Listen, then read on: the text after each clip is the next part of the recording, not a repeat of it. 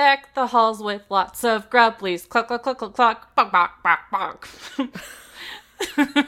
oh, that's awesome. Sorry, I couldn't help myself. I just got back from a rockin' Grubblies happy hour with my flock. Well, I can't really blame you. Grubblies are a healthy poultry snack alternative to those made in China mealworms. Grubblies have 50 times more calcium than mealworms, which means more bang for your buck, and you get higher quality eggshells and strong, shiny feathers. The perfect snack no matter how many French hens or geese a laying are in your flock. So head on over to grubblyfarms.com and use code FARM15 to get 15% off your first order.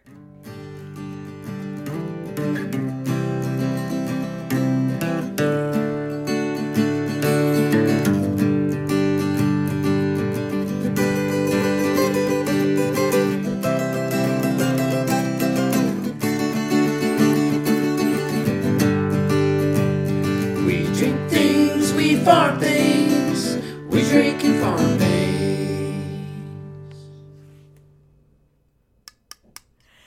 Oh, hey there, Sam. Oh, hey there, Bev. What'd you open? I just opened a Wyndridge Farm Brewing Farmhand Series Barn Peyton Goza Sour Ale. Whew, that's a mouthful. Ooh, yeah, it is. Yeah, Wyndridge is Pennsylvania's hardest working beer.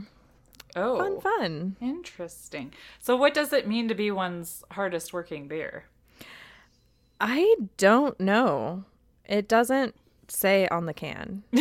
so I guess they just get to say it and we repeat it and that suddenly makes it true, right? Kind of like the scene in the movie Elf where it says "world's best cup of coffee," and he has Jovie try it, and she's like, "This tastes like a crappy cup of coffee." so you can call it whatever you want if there's no proof in the pudding. Yeah, I mean, know. I'll I'll have to try it and tell you what I think of it. okay. but what did you open over there? So I have a Bell's Christmas Ale, and it is a Scotch ale. Um, and it's actually a traditional Scotch ale with rich and malty notes of caramel and warm, and it has a warm finish, and it's certain to make any occasion festive, or at least a bit more bearable. Enjoy with the company of friends and family. So I can, I feel like what they're claiming there about it making it a bit more bearable is probably, you know, pretty accurate. So. Yeah, I would say so. Yeah. And I give this uh, Barn Peyton Goza three th- thumbs up. It's it's pretty good. Three thumbs up. three thumbs, and then I stumbled over saying three thumbs. So there you go. We're off to a good start. Welcome to We Drink and We Farm Things. This is the Farm Comedy Podcast that is an adult happy hour for the farming community, from hobby farmers to the large scale real deal farmers. We drink adult beverages, talk about the ups and downs of farming things, and give zero clucks about not having the perfect farm life. We keep it real with you and share the mistakes we've made and the new knowledge we gain, so hopefully you don't feel so alone in this farm thing. And sometimes we go off on tangents that are non farming related, but we cut a lot of those and put them up on our Patreon. And this episode's outtakes are exclusively for our Patreon peeps, so check out our Patreon page at patreon.com slash drinkandfarm, where we have fun exclusive recordings, and sometimes we throw pictures up there. Um, and it's an excellent way to support the podcast starting at just $2 a month.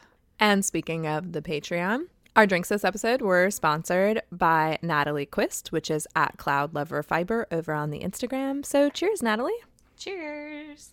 And while we're on the topic of the Patreon, I just have to give a quick shout out to Brandy Flair, who said drink farm and be merry to us in an email last year. And I just randomly happened upon it. and I laughed because I was like, oh my gosh, I did not remember that she had put that in an email to us. No, and I never saw it. And I said that to Bev this year as like a brilliant idea for merchandise. So apparently, great minds just think alike. So true. I love it. It's just an example of how two people can come up with a super cool idea without collaborating. Exactly.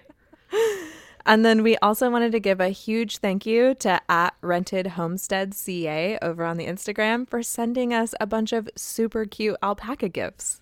Oh my gosh. That just like warmed my heart seeing that. And I think I told you, like, can you send me a picture of what we got? Because Bev's going to have to send me part of it. um, because for those of you that don't know, I live in Michigan and Bev lives in Ohio. Um, and all of our P.O. Box goodness is in Ohio. So I asked Bev to send me a picture of it and it just totally made my day. I had such a shitty day that day. Like everything was going wrong. Like it wasn't like the end of the world or anything truly that bad happened, but you know, you just have those days sometimes where it's okay to say like you're having a crappy day and not feel like just because you're not dying, like that's not, you know, something you're allowed to feel. But like seeing all of that just warmed my heart and made me feel so special and loved in that moment. So thank you. That is just so kind of you to send us all that. And I can't wait to to get it in person and wear the warm fuzzy socks. yes. Oh my gosh. Yeah, I can't wait for you to get it. It was it was so exciting. And in fact, like it it's been really fun this season cuz we sent out Christmas cards and that's how mm-hmm. I came across mm-hmm. that email that Brandy Flair had sent cuz I had needed to ask her for her address so I could send her a Christmas card. And just the act and practice of doing that just kind of made me feel eternally grateful for the podcast and our listeners. Mm-hmm because like it's easy to get caught up in like growing and being better and doing better and doing all the things to reach more people but like to mm-hmm. just take that moment to appreciate the listeners we have just made me feel like extra warm and fuzzy. And then that alpaca gift showed up in the mail that same day that I dropped off the Christmas card. So it was just like double, like I just like got double the fuzzies that day from this podcast, which was just, it was super cool. that is really cool. So I do have a correction this episode, and it's a correction on myself. Oh, okay. So in the last episode, I had said that my new cow that was coming had some sort of dwarfism issue, mm-hmm. but it mm-hmm. turns out he doesn't have dwarf- dwarfism. He's just like an extra mini miniature Aww. Hereford. Yeah, because uh, the farmer tests his herd for dwarfism because that's something that you need to do if you breed certain uh, breeds of cows, apparently. Mm-hmm. I don't know a whole ton about it, so I'm not going to go like super into it. But dwarfism in miniatures um, and miniature cattle is actually a really big deal. So oh. you typically do uh, like genetic testing before you start breeding certain pairs to make sure that nobody carries it. Because mm-hmm. it's something that like ruins the registerability and the show quality and all of that good stuff. So he's not a dwarf. I use the wrong terminology. He's just extra small. He's just a little guy. yeah, I mean, but he's really not a little guy. He's like 850 pounds. so he's still giant, but just not giant for a cow. yeah. How fun. I'm so excited for you to get that darn cow. Oh my gosh. I'm going to live vicariously through you.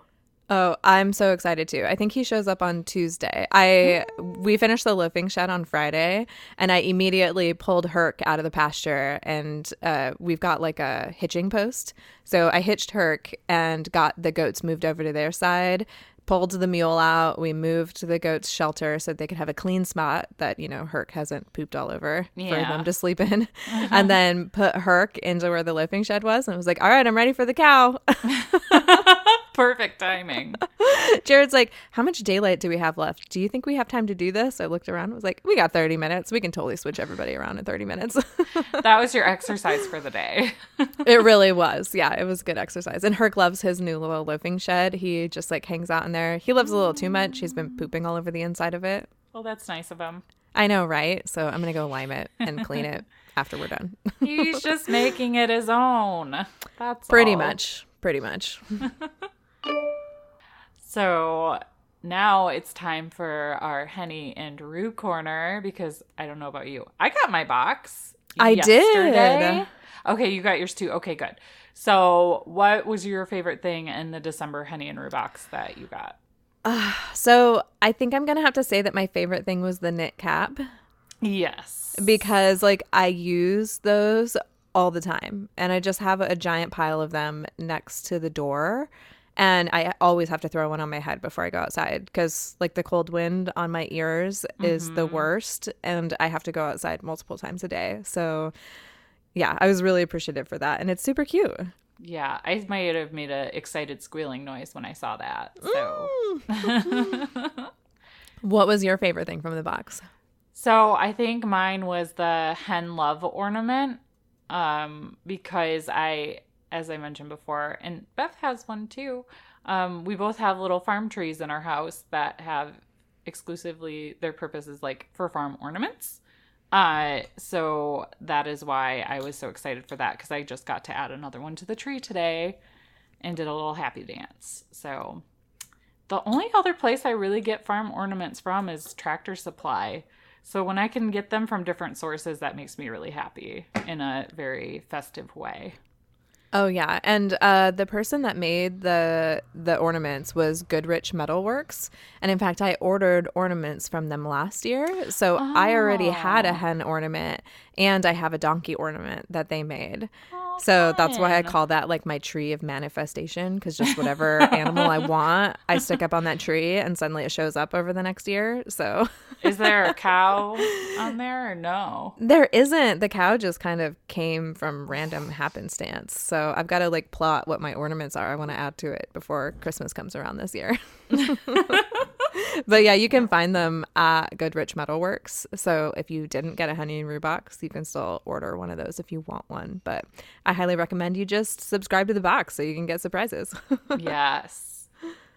The other surprise that I really appreciated was the 2020 chicken photography calendar because it's like the perfect size for putting it on my fridge, like on the side that actually like has is magnetic.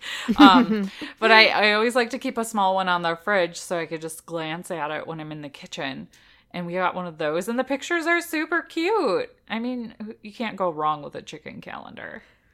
That's so true. And Tina also included a honey and rue egg scrubby in this box, mm, and mm-hmm. I love those things. Like I I buy them every now and then. I'll just like go to the website and buy like five of them because when I give eggs to people, I'll give them one of those egg scrubbies too, Oh, that's so cute. just as a little gift. And I use my egg scrubby for so much more than just eggs. I like scrub mm-hmm. out the inside of the sink with it.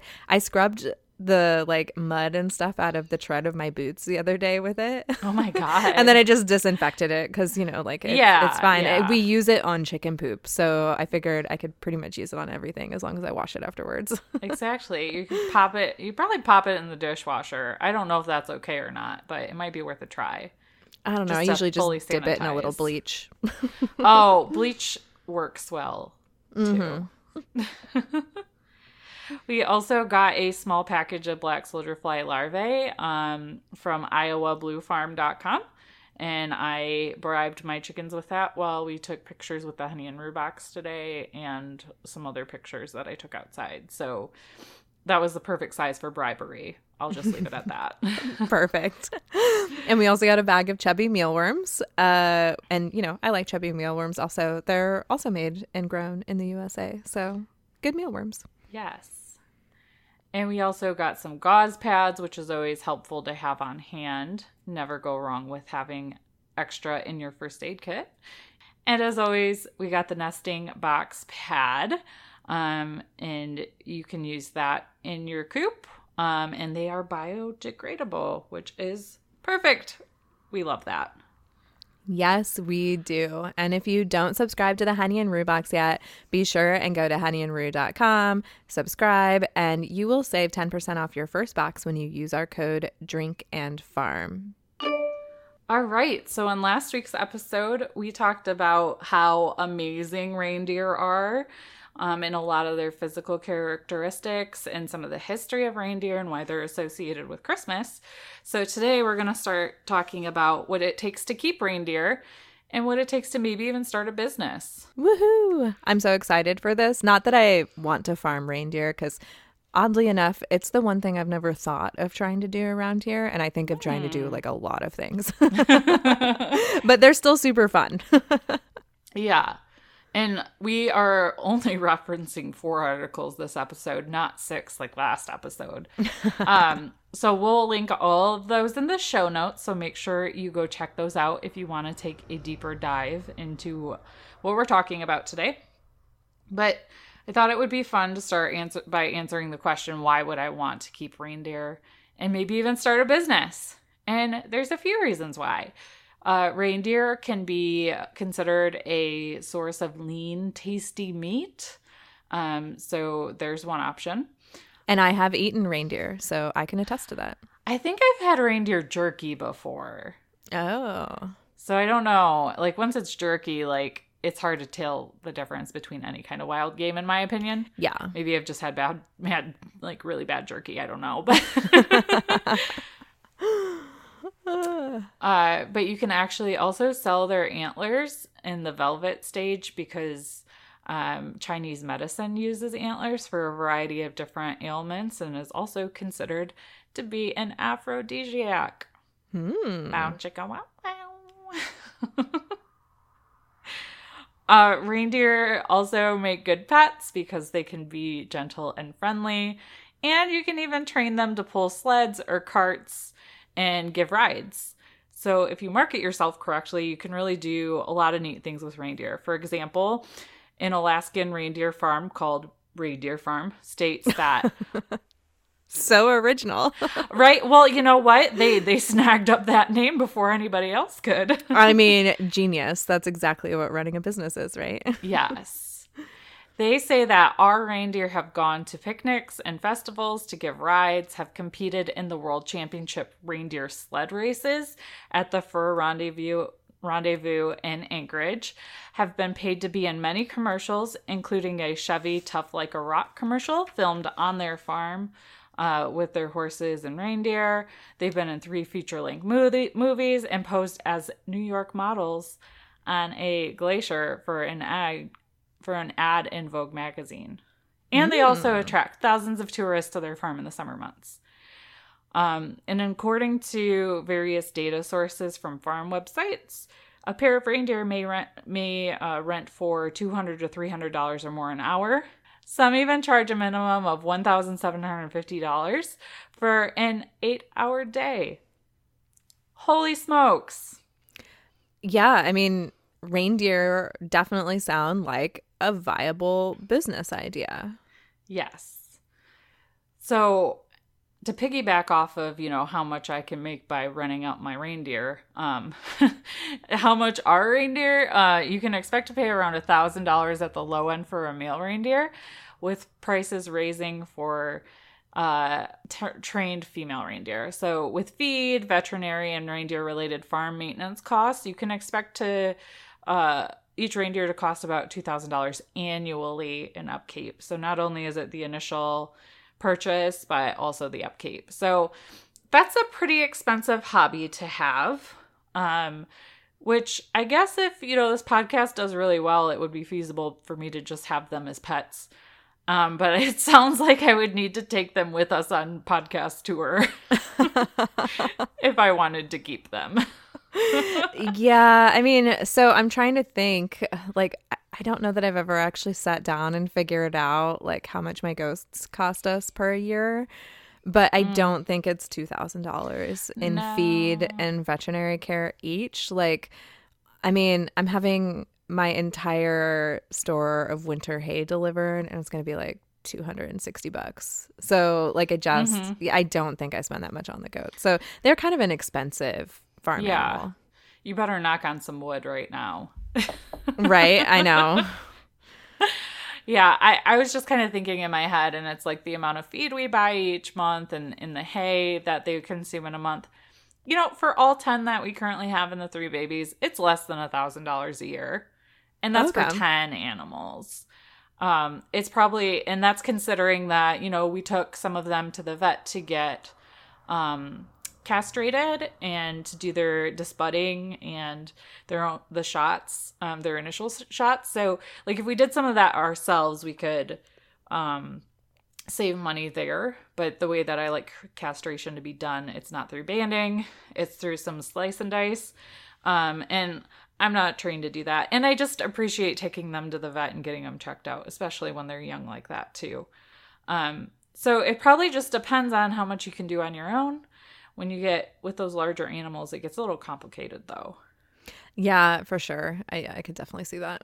So you may be asking yourself at this point, how do I get reindeer? Because, you know, it's probably not as easy as going out and finding a goat. Probably not. I don't think I've ever seen them like stuck to my local feed stores like for sale board. No, that would be interesting though, and very tempting. yeah, tell me about it.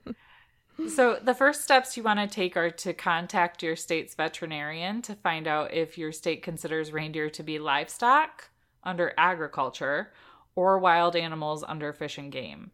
So, you'll want to ask if reindeer are even allowed in your state, and if so, what tests are required for their health certificate. That's a really important thing to point out because I would not have thought of them as wild animals, but they totally are because they're caribou. Yeah, lazy caribou. And if you lazy don't know what I'm talking about, you'll want to listen to last week's episode. yes. so after you find out if reindeer are under agriculture or fish and game, contact the appropriate agency to find out what kind of fencing is required by your state. Because if you didn't feel micromanaged already, now you really do. But it's for good reason. Like, you can't have your reindeer busting out and like running into traffic and like, you know, uh, just kind of showing up in people's yards and houses. Well, and if reindeer are anything like deer, have you ever watched a deer jump over a fence? Oh, yeah. Yeah. Yeah. We have five foot fencing around our uh, pasture, and they just like like dive right over it like it's nothing. Yeah. so if there are white-tailed deer in your area and you're east of the Mississippi River, you'll actually want fences high enough to keep them out. Those white-tailed deer out. Yeah. and this is because white-tailed deer can carry a brainworm that is deadly to reindeer, caribou, moose, and llamas. Which the llama thing like blew my mind. I had no idea. Um, and it actually requires a cycle that involves a certain kind of tree, a snail, and white-tailed deer, and is only a few in a few areas in the eastern United States. So if you have any moose, caribou, reindeer, or llamas in your area, you don't need to worry about this. Um, so like if they're naturally there, um, you don't need to worry. Otherwise, you'll want to have fences high enough to keep white-tailed deer out. And it also says not to buy hay from fields that have been infected by white-tailed deer. And I'm like, well, shit, they're everywhere here. yeah, they pretty much are everywhere. But like you pointed out, like that brainworm requires a cycle that involves a certain kind of tree and a snail. Mm-hmm. So like it doesn't sound like it's super common like the wasting disease yeah sort of is um so chances are you're probably okay and game and fish will tell you if it's something that you need to worry about in your area yes like i imagine that's just an easy google search i hope so. But man talk about things you didn't think about. I mean always. That's the way always everything is right? Yes. So, in the case of the Alaska reindeer farm that we mentioned earlier, they suggest contacting airlines to figure out who ships from Alaska to your area. And this is specifically for that farm. But if you need to think about where you're getting reindeer and if they need to take, you know, take flight, not by like Santa standards, but by like, you know, the actual airplane standards, like commercial airline standards. Yeah, those. You know, they go through TSA, you know, all that. Um, you so you want to make sure that uh, you have airlines available that fly out from us from Alaska to your you know airport where you can go pick them up.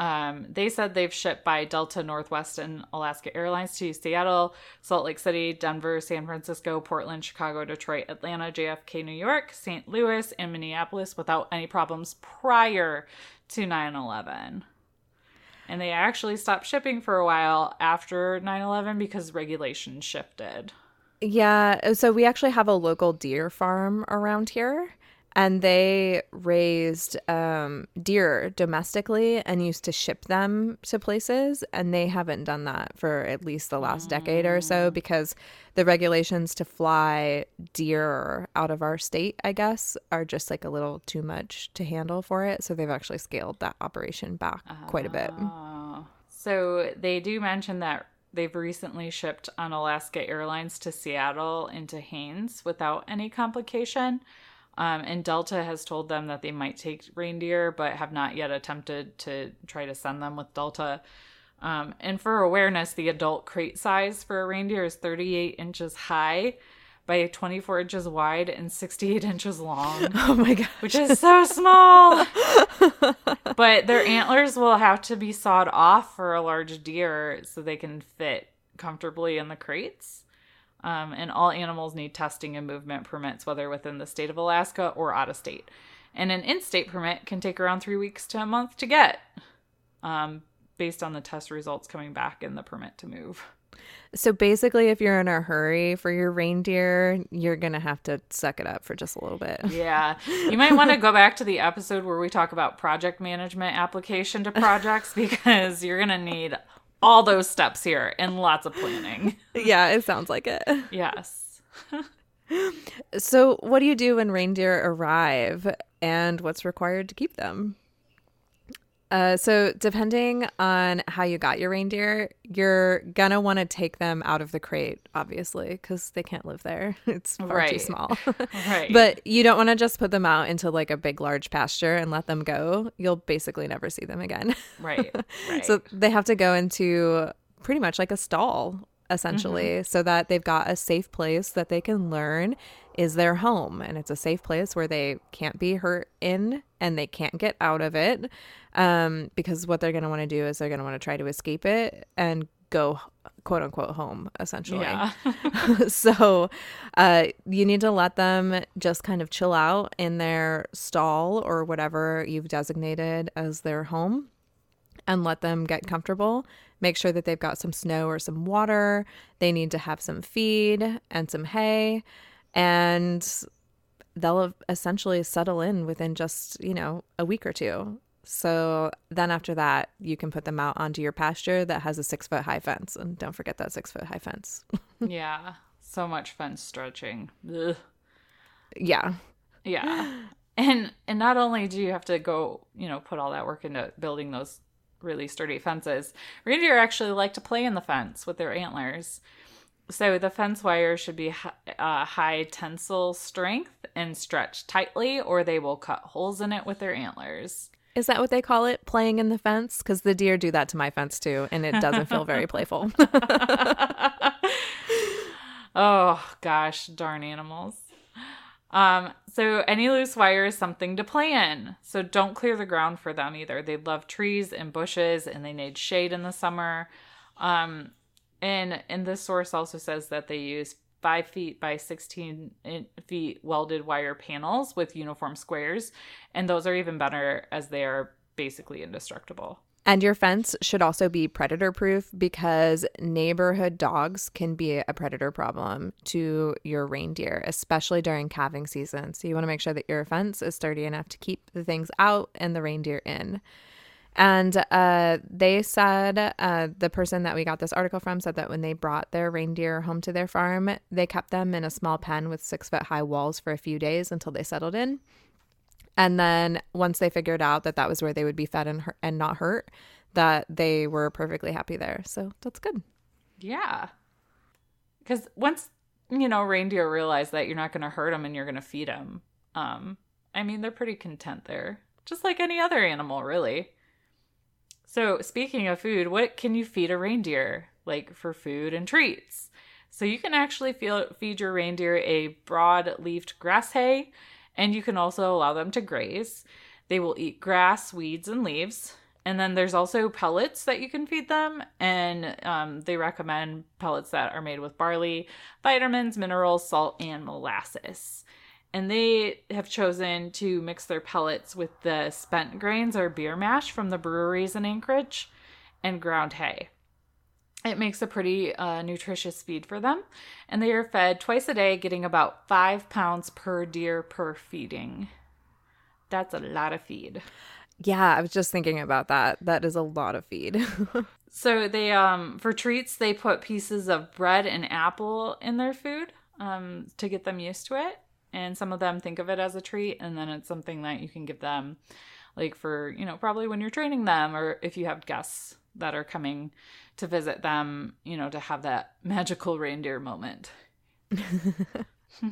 so, one thing that the article didn't tell us though is if reindeer like candy canes. Oh.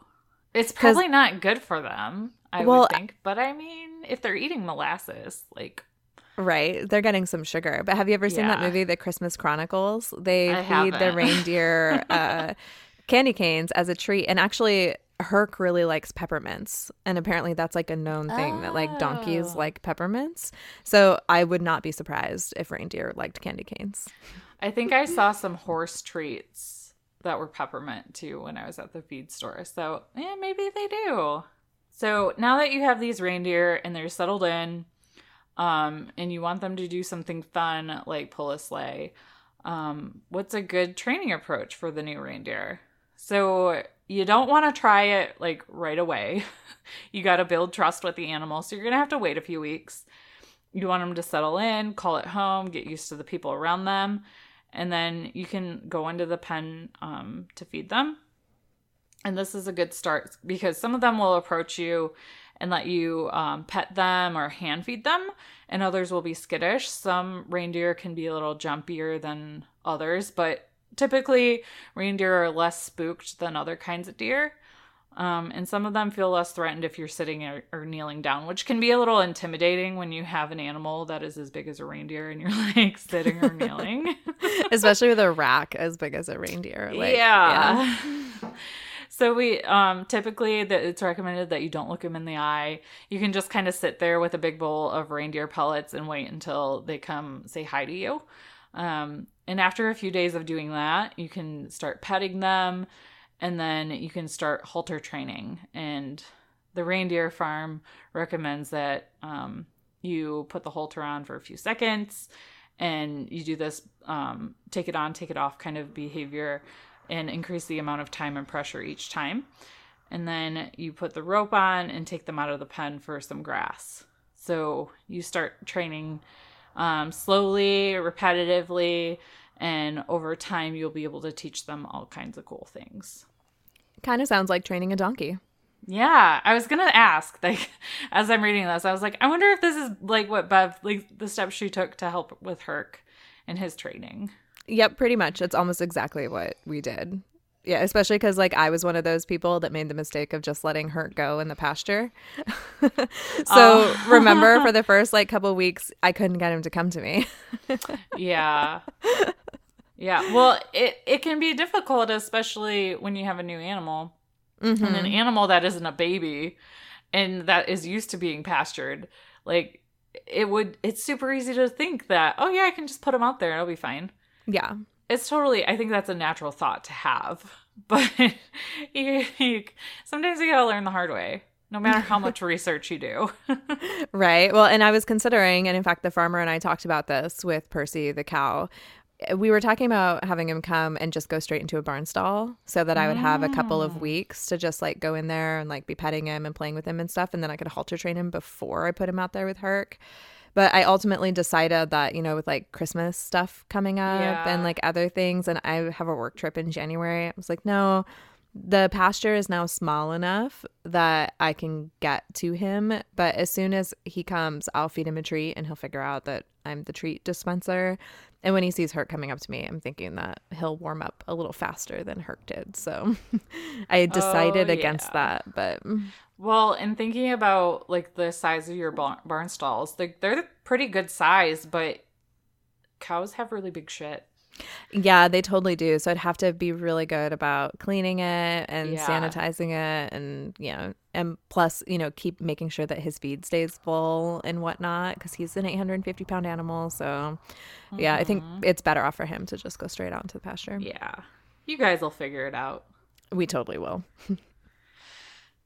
So after all of that, if you know the initial sticker shock of keeping and buying reindeer doesn't scare you and the whole transportation piece, like we talked about airport airport stuff, but you can totally I mean, I shouldn't assume. You can most likely find a source that you could drive to. It might take a couple days to get there, where you can get reindeer from a source where it wouldn't require them require them to be frozen. So if you're in the continental United States, probably not Alaska, but you know, to each their own. Um you know, if you if you're still like really feeling like you want to start a business with this, um it's time to do your research. And there are a few leading reindeer farms that you can take a look at to get an idea or get some information from. And there's one called Dashaway Reindeer, um, Fulton Valley Farms, Reindeer Farm, which we've talked about a few times, and in fact, Rooftop Reindeer um, dot com or Rooftop Landing Reindeer Farm is in Clare, Michigan, which is Oh, just hey. north of Mount Pleasant where I went to school. Um, and I've seen their reindeer before uh, because they would bring them to one of the grocery stores in Mount Pleasant and have them outside. And the grocery store is called Rick's. So for anybody local, you'll be like, hey, yeah, I've totally done that. Um, so that might be a source where I can get reindeer someday if they sell them um, and be super close. Um, so check those out to give some ideas of like, you know, how they set their stuff up and, you know, maybe some information about their business that can help inspire you. So once you check out like the big players, um, you'll want to do an economic analysis. So you you have to get your costing economic analysis right if you, your intention is building the business to generate profits and grow and perhaps expand the business and start exporting fur, leather, and milk within your country and other countries of the world. So I think before you even start the economic analysis, you need to decide how you're going to utilize your reindeer. Is it going to be for their meat, for uh, you know, their skin, milk, or is it going to just be kind of like the novelty factor of having reindeer around Christmas time? Yeah, because you can totally just use them to like go hang out with Santas in Yeah. town squares and stuff, right? Yeah, I think that's the route I would most likely go. I mean, maybe I'd use their milk. I don't know. Maybe Santa likes reindeer milk with his cookies. I mean, go. we did hear that last episode that their milk was like exceptionally nutritious and high in butterfat, right? So it's really good milk. There's just not a lot of it at every time. So you might Yeah. be milking a lot. exactly. So, in order to do that e- economic analysis, you'll need to examine some key factors like access to the market, access to feed, because reindeer are herbivores, which means they only eat vegetarian. Their diets include herbs, ferns, mosses, grasses, shoots, fungi, and leaves. You'll also want to consider your access to med- medication um, and probably veterinary care as well. Make sure your vet, um, your local vet could help you. And if they can't, who are you going to call to come, you know, help you with your reindeer? Or can you take them somewhere? Because that could impact your budget pretty pretty quickly if something goes wrong. Yeah, I mean, because you're paying over a thousand dollars per an animal, and then two dollars Mm-hmm. a year of upkeep. Like this isn't an animal that when it gets sick, you just leave it out in the pasture. I mean, I don't think Right. anybody necessarily does that with their animals, but like access to vet care, sometimes you do have to make like the hard decisions between what what you can afford to pay Mm-hmm. a vet for and what you have to try to treat yourself at home. So like these are creatures that you invested a lot in. You're probably gonna want to call a vet anytime they're ill. Right. Some other things that you want to consider too are cost of labor. So if you're to need help, if it's to be a really big operation, um, you know, you want to have access to people that are willing to work in those conditions and you're willing to pay them fairly. Um, and you also want to consider if your climatic condition is good enough for this, um, if it's appropriate for reindeer, and if it if it is like that probably means that you you know reindeer do all right in the heat but if you're in a really snowy place you got to think about like okay uh how am i going to get to the reindeer when there's three feet of snow? Um so snow removal um keeping things from freezing keeping the reindeer happy in the process. So lots of different things to consider with your analysis. And once you've decided that you are actually going to start a business and you're going to start a reindeer business, there are some legal matters that you'll have to attend to. And this is true no matter what kind of business you decide to start. Um, and one of the most important things that you'll have to look into is deciding what kind of business structure suits your business goals uh, because there are different like levels of business, so to speak. So, you know, you can have an LLC, you can have an S Corp, you can have a corporation, you can run a reindeer rescue and file for a 501c3. Like, you get to mm. decide how you structure your business, and all of that is dependent on what your goals are. So you're probably going to want to talk to like an accountant or a lawyer. Either one of those people will be able to help you decide what the best business structure is for your specific situation. Um, especially from like the tax standpoint, because businesses don't come without tax consequences. That's just the way that it is. Womp womp. Yep. so, something a little more lighthearted and fun. Uh, you want to come up with a catchy business name for your reindeer farming business. And you want to register the business name with a regulating authority.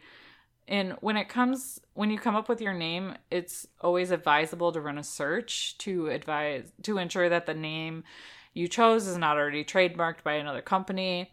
And in the US, a business name cannot have any profanity in it, and it must not be similar to the name of a company that is legally registered at Companies House, or else it will not be approved. Something else you should also look into when choosing your name is you want to look and see if the Instagram handle is available or the Facebook page or Twitter handle or your website. Like uh it's so much easier for like us personally for our podcast for example, like drinkandfarm.com. It's so easy. But imagine if we had to use like drink dash farm dash podcast or something like that. Like that would be impossible to say and get people to come and visit too. So Excellent point. And as soon as you settle on a name and get it registered, go buy your domains up like now. yeah oh yeah that, in fact like we purchased and registered all of our stuff for this before well before the first episode ever dropped like but you know that's when once you've run a business like you know to do all of those things first yeah. Yeah. Bev was pretty serious and had a lot of faith that I wouldn't just disappear. well and you know if you did like buying web domains and setting up stuff like that is super cheap and registering with your state and whatnot now it depends on your state like i think an llc in california can be kind of pricey but like an llc in ohio i think it cost me like 50 bucks so i was ah. like yeah i'm gonna go ahead and register this llc because i want to make sure that i have it before we ever drop an episode because last thing we wanted to do was have to change names in the middle of it Oh, yeah, Yeah. that would have been a nightmare. exactly So, something else you want to consider, especially with a reindeer farm, is what insurance policies you need. So, just like taxation, insur- insurance policies are inevitable and required. Um, in the United States and in most countries of the world, you can't operate a business without having some kind of basic insurance policy that covers um, uh, that covers your farm and your business. Um, so you want to create a budget for insurance and perhaps even consult an insurance broker to guide you in choosing the best and most appropriate insurance policies for your reindeer farm. Yeah, in fact, and I'm not going to say maybe you should consult a broker. Like, I would definitely say absolutely talk to an insurance professional. yeah, especially when I'm like looking at this list that this article provides. They're talking they're like pointing out a bunch of different things that you might want, like general insurance, health insurance, liability insurance, animal mortality insurance, insurance for your auto and farm equipment, commercial agriculture agribusiness insurance, workers comp, overhead expense, business owners policy, intellectual property protection and trademark. Like holy smokes. yeah, there's a lot. And chances are you don't need all of that. But, like, so depending on what kind of business structure you choose and what you're going to do with your reindeer. But, like, if your reindeer farm is for the public to come and visit it, it's just like when we talked about in the Christmas tree episode. Like, you need to have insurance in case, you know, your reindeer accidentally kick somebody or mm-hmm. fall on somebody else's small child. like, or somebody climbs a fence and Exactly. your reindeer gets pissed. yeah i mean because you know we like to think that oh well people acting in stupid manner like is automatically going to make it so that it's their fault and we're not liable Nope. for it but that's just not the way that it works if it happens on your property chances are you're going to be liable for something now if mm-hmm. you like acted in good faith and you know you didn't intentionally set up a dangerous situation for people and they like climbed a fence you're probably not going to have to pay out quite as much but still that's why you talk to an insurance person Yeah. like they'll make sure that you don't lose everything if something catastrophic happens which knock on wood we hope things like that never do happen but i think it helps me sleep to know that I'm Yeah. covered when, you know, if something ever were to. Yes. Depending on the intention of your business, there are some certifications that you want to work towards, maybe like a P livestock certification. There are various certifications for wool that you can look into and livestock production certificates. Um, so it's, you know, the average local reindeer farmer in the suburbs in the United States does not need these certifications. Um, and that does not in any way stop anyone from growing their reindeer farm. So it's kind of like one of those nice to have things um, that you'll just need to mull over if you, you know, really need it or not. And it, it's definitely not a showstopper for you starting the business if you don't have those. Well, and you know, acquiring certifications though can like show that you are really interested, like, you know, in your craft or chosen um, specialization area. So certifications can kind of help you dive into getting really into the part of the business that you like and want to get more into. So everybody's favorite topic that, you know, totally doesn't make them sweat when they talk about it. Um, financing your reindeer farm. money, money, money, money. ah. Um, so starting a standard reindeer farm business can be capital intensive, especially if you choose to launch a very large reindeer farm with the capacity to supply fur, hide, milk, and meat. Um, you know, beyond your immediate community. So, one of the first things that you'll need to really think about is securing a large farm, um, building secured and conductive ranch with the right fencing, um, purchasing your first set of reindeer, livestock feed, farming tools and equipment. Um, you know, that's all big, big money, um, especially for startup capital. But if you choose to start the business on a small scale, you might not have to really figure out a huge funding source. Um, and when it comes to financing a business, one of the first things you should consider is writing up a good business plan. Really, that's the first thing you should do, probably before you even buy your reindeer, to clearly define what your plan is, what your intention is, and how you're going to execute it. Yeah, having a good plan allows you to go back to that anytime you start to feel like you're getting off base. Yes. And if you're going to apply for a loan through the bank, um, like for a business loan, they're going to want to see your business plan. So it's not just kind of like a nice to have thing that you should do to refer back to. It's pretty critical in securing large amounts of money. Yeah. So, depending on what your intent is, you can raise money from personal savings or sale of personal stocks and properties. You can raise money from investors and business partners. Um, you can apply for a loan from the bank. Um, you can pitch your business idea and apply for business grants. Um, or you can ask for soft loans from your family members or friends, which that just made me start sweating saying that out loud. That is not something I would personally do. if they wanted to give like gift me money, okay, but I money and and family and friends can be really tricky. So if you're going to do that and it's going to be a loan, you might want to do that like formally and set up a solid plan that you know you're not going to default on.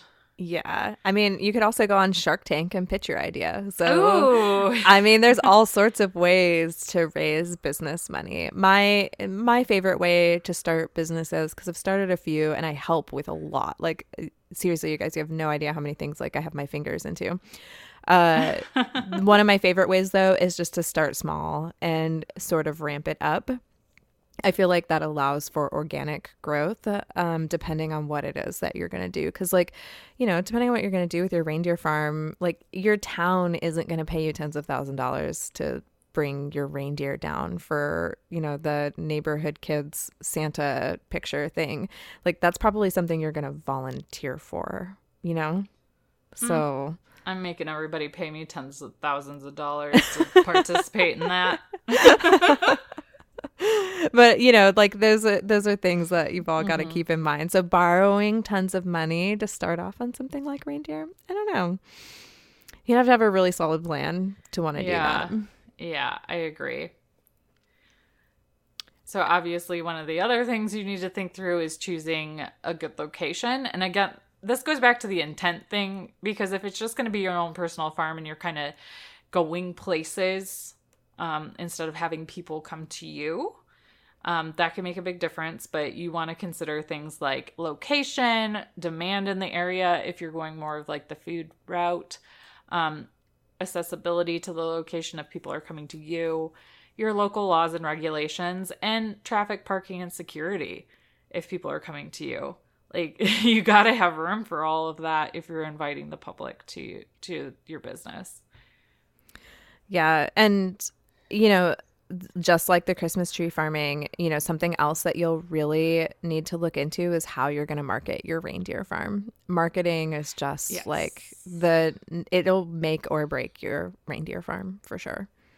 Right. So if you're you're going to think about your marketing plan, you want to think about the use of the internet. Um, which Bev and I are pretty great about doing, you know, for ours. If I must, you know, if I'm going to brag a little, uh, billboards. So billboards, uh, if you're going to be a tourist attraction along major expressways, that's a smart idea. Um, the some of the articles said mailers, and I was just kind of like meh about that. Meh. It's a lot of trees to kill. I don't like mail unless like Um, yeah. we're sending Christmas cards and stickers to people as a surprise in the mail. I like that kind of mail. yeah. Um, and obviously word of mouth. And you can always work with other local businesses to see if, you know, you can kind of have a symbiotic relationship of cross advertising or just helping each other out. So, Yeah, maybe two Well- neighbors can have like a Christmas tree farm and then like a reindeer farm, and then the dude down the street dresses up as Santa. Like all of that can all work together like super well. yes. So I I was about to say that's it, guys, but that's really not. That's just like scratching the surface for like the technical end. And we've tried to keep that brief so you guys wouldn't want to claw your eyeballs out. Um or you know pierce your eardrums because we know you're not you're not necessarily here to be talked to you know for us to talk to you about the business side but you know we wanted to give you the reality because like it's really easy to romanticize like the idea of a tree farm or a reindeer farm but it's serious business and there's a lot that goes into it and that just you know looking over all this stuff just makes me have even more respect for business owners and everything they have to go through Yeah, I think this was a really good. We I don't know that we've necessarily run through like the nitty gritty of running like the back end of a business before. oh no Uh, and you know, we did it in a funny manner using Reindeer Farm as an example, but a lot of that advice can be applied to basically anything that you want to do guys mm-hmm. on your farm like whether it's painting signs or making jewelry or selling eggs or vegetables or putting together like a CSA box like you can listen to that area again in this episode and apply it to pretty much everything so yes We'll try not to bore you with that stuff too much unless you guys really liked it. I mean, I could talk about business all day. But we don't have time for that because it's time for We Can't Even Corner. yes. So, what is your can't even this week, Bev? So, my can't even is that a brewery was asked to remove cans that were displaying not safe for work reindeer games. Oh, really? Tell me more. Yes. So apparently, there is a brewery um, called Sycamore Brewing, and it's in Charlotte, North Carolina.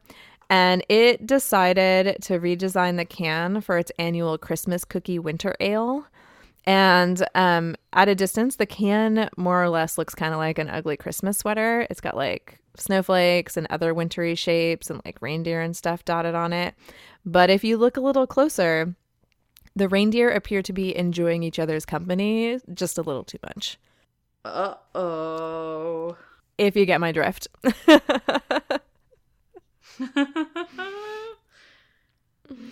so basically, right now. yeah. so apparently, someone took issue with the cans um, because there was an anonymous tip that was sent to the North Carolina Alcoholic Beverage Control Commission. And apparently, like a representative from this commission went to the brewery and the label design was not submitted to this agency for approval. So chances are if it had been submitted for approval, they would have denied it because it had reindeer in sexually explicit positions. Mm-hmm. for lack of a better Oh. way to describe it. It's open now. I am seeing it in all of its glory. This is hilarious. yeah, I mean it's subtle though. Like when I saw it, I was like, I would have never thought anything of it because they're really small. So it's tasteful reindeer games, if you ask me. But Softcore reindeer games. exactly. but it apparently made somebody upset. And since they didn't get the label approved, basically, like this commission was like, you can't have these labels anymore. So they're changing it and they're going to have to pay a small fine. But gosh, I really wish I could get a hold of one of these cans before the label is updated, just because I would hold on to it, like, I don't know, as a trophy or something, because I, I think it's super interesting. I would say that label is Drink and Farm approved. Yeah, I would say so too. And honestly, like I said, it, I mean, you guys can click the link in the show notes. I, I, I don't think it's that big of a deal. Like, I, I don't think that many people would have noticed it. Like, it's, I don't know. When you're, you know, when you're buying beer and you have to be over 21 to do so, and if you can take a good joke, like, have you ever seen the the ugly Christmas sweaters by Tipsy Elves? Oh, yeah. Those are clearly reindeer boning in some of those. And Yeah. people buy the shit out of those. And they're like $70 sweaters. Like, ugh. Yeah. I think really they're making a mistake by trying to change this. Or maybe it's a public- publicity stunt, you know, to put it out in the open that these people are in trouble.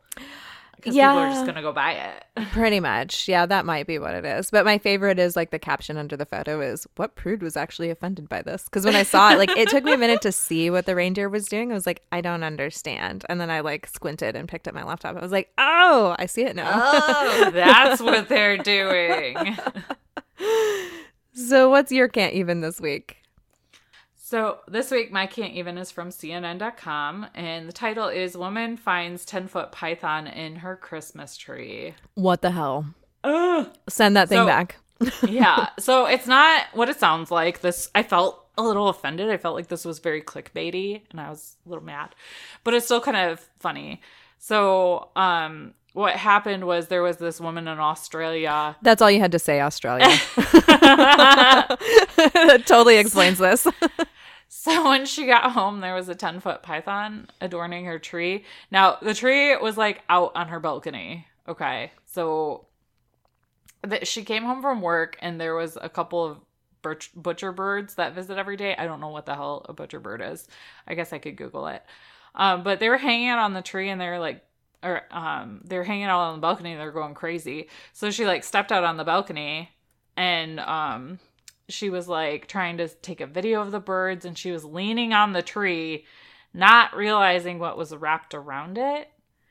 Um and it turns out that there was a, a 10 foot python wrapped around the christmas tree.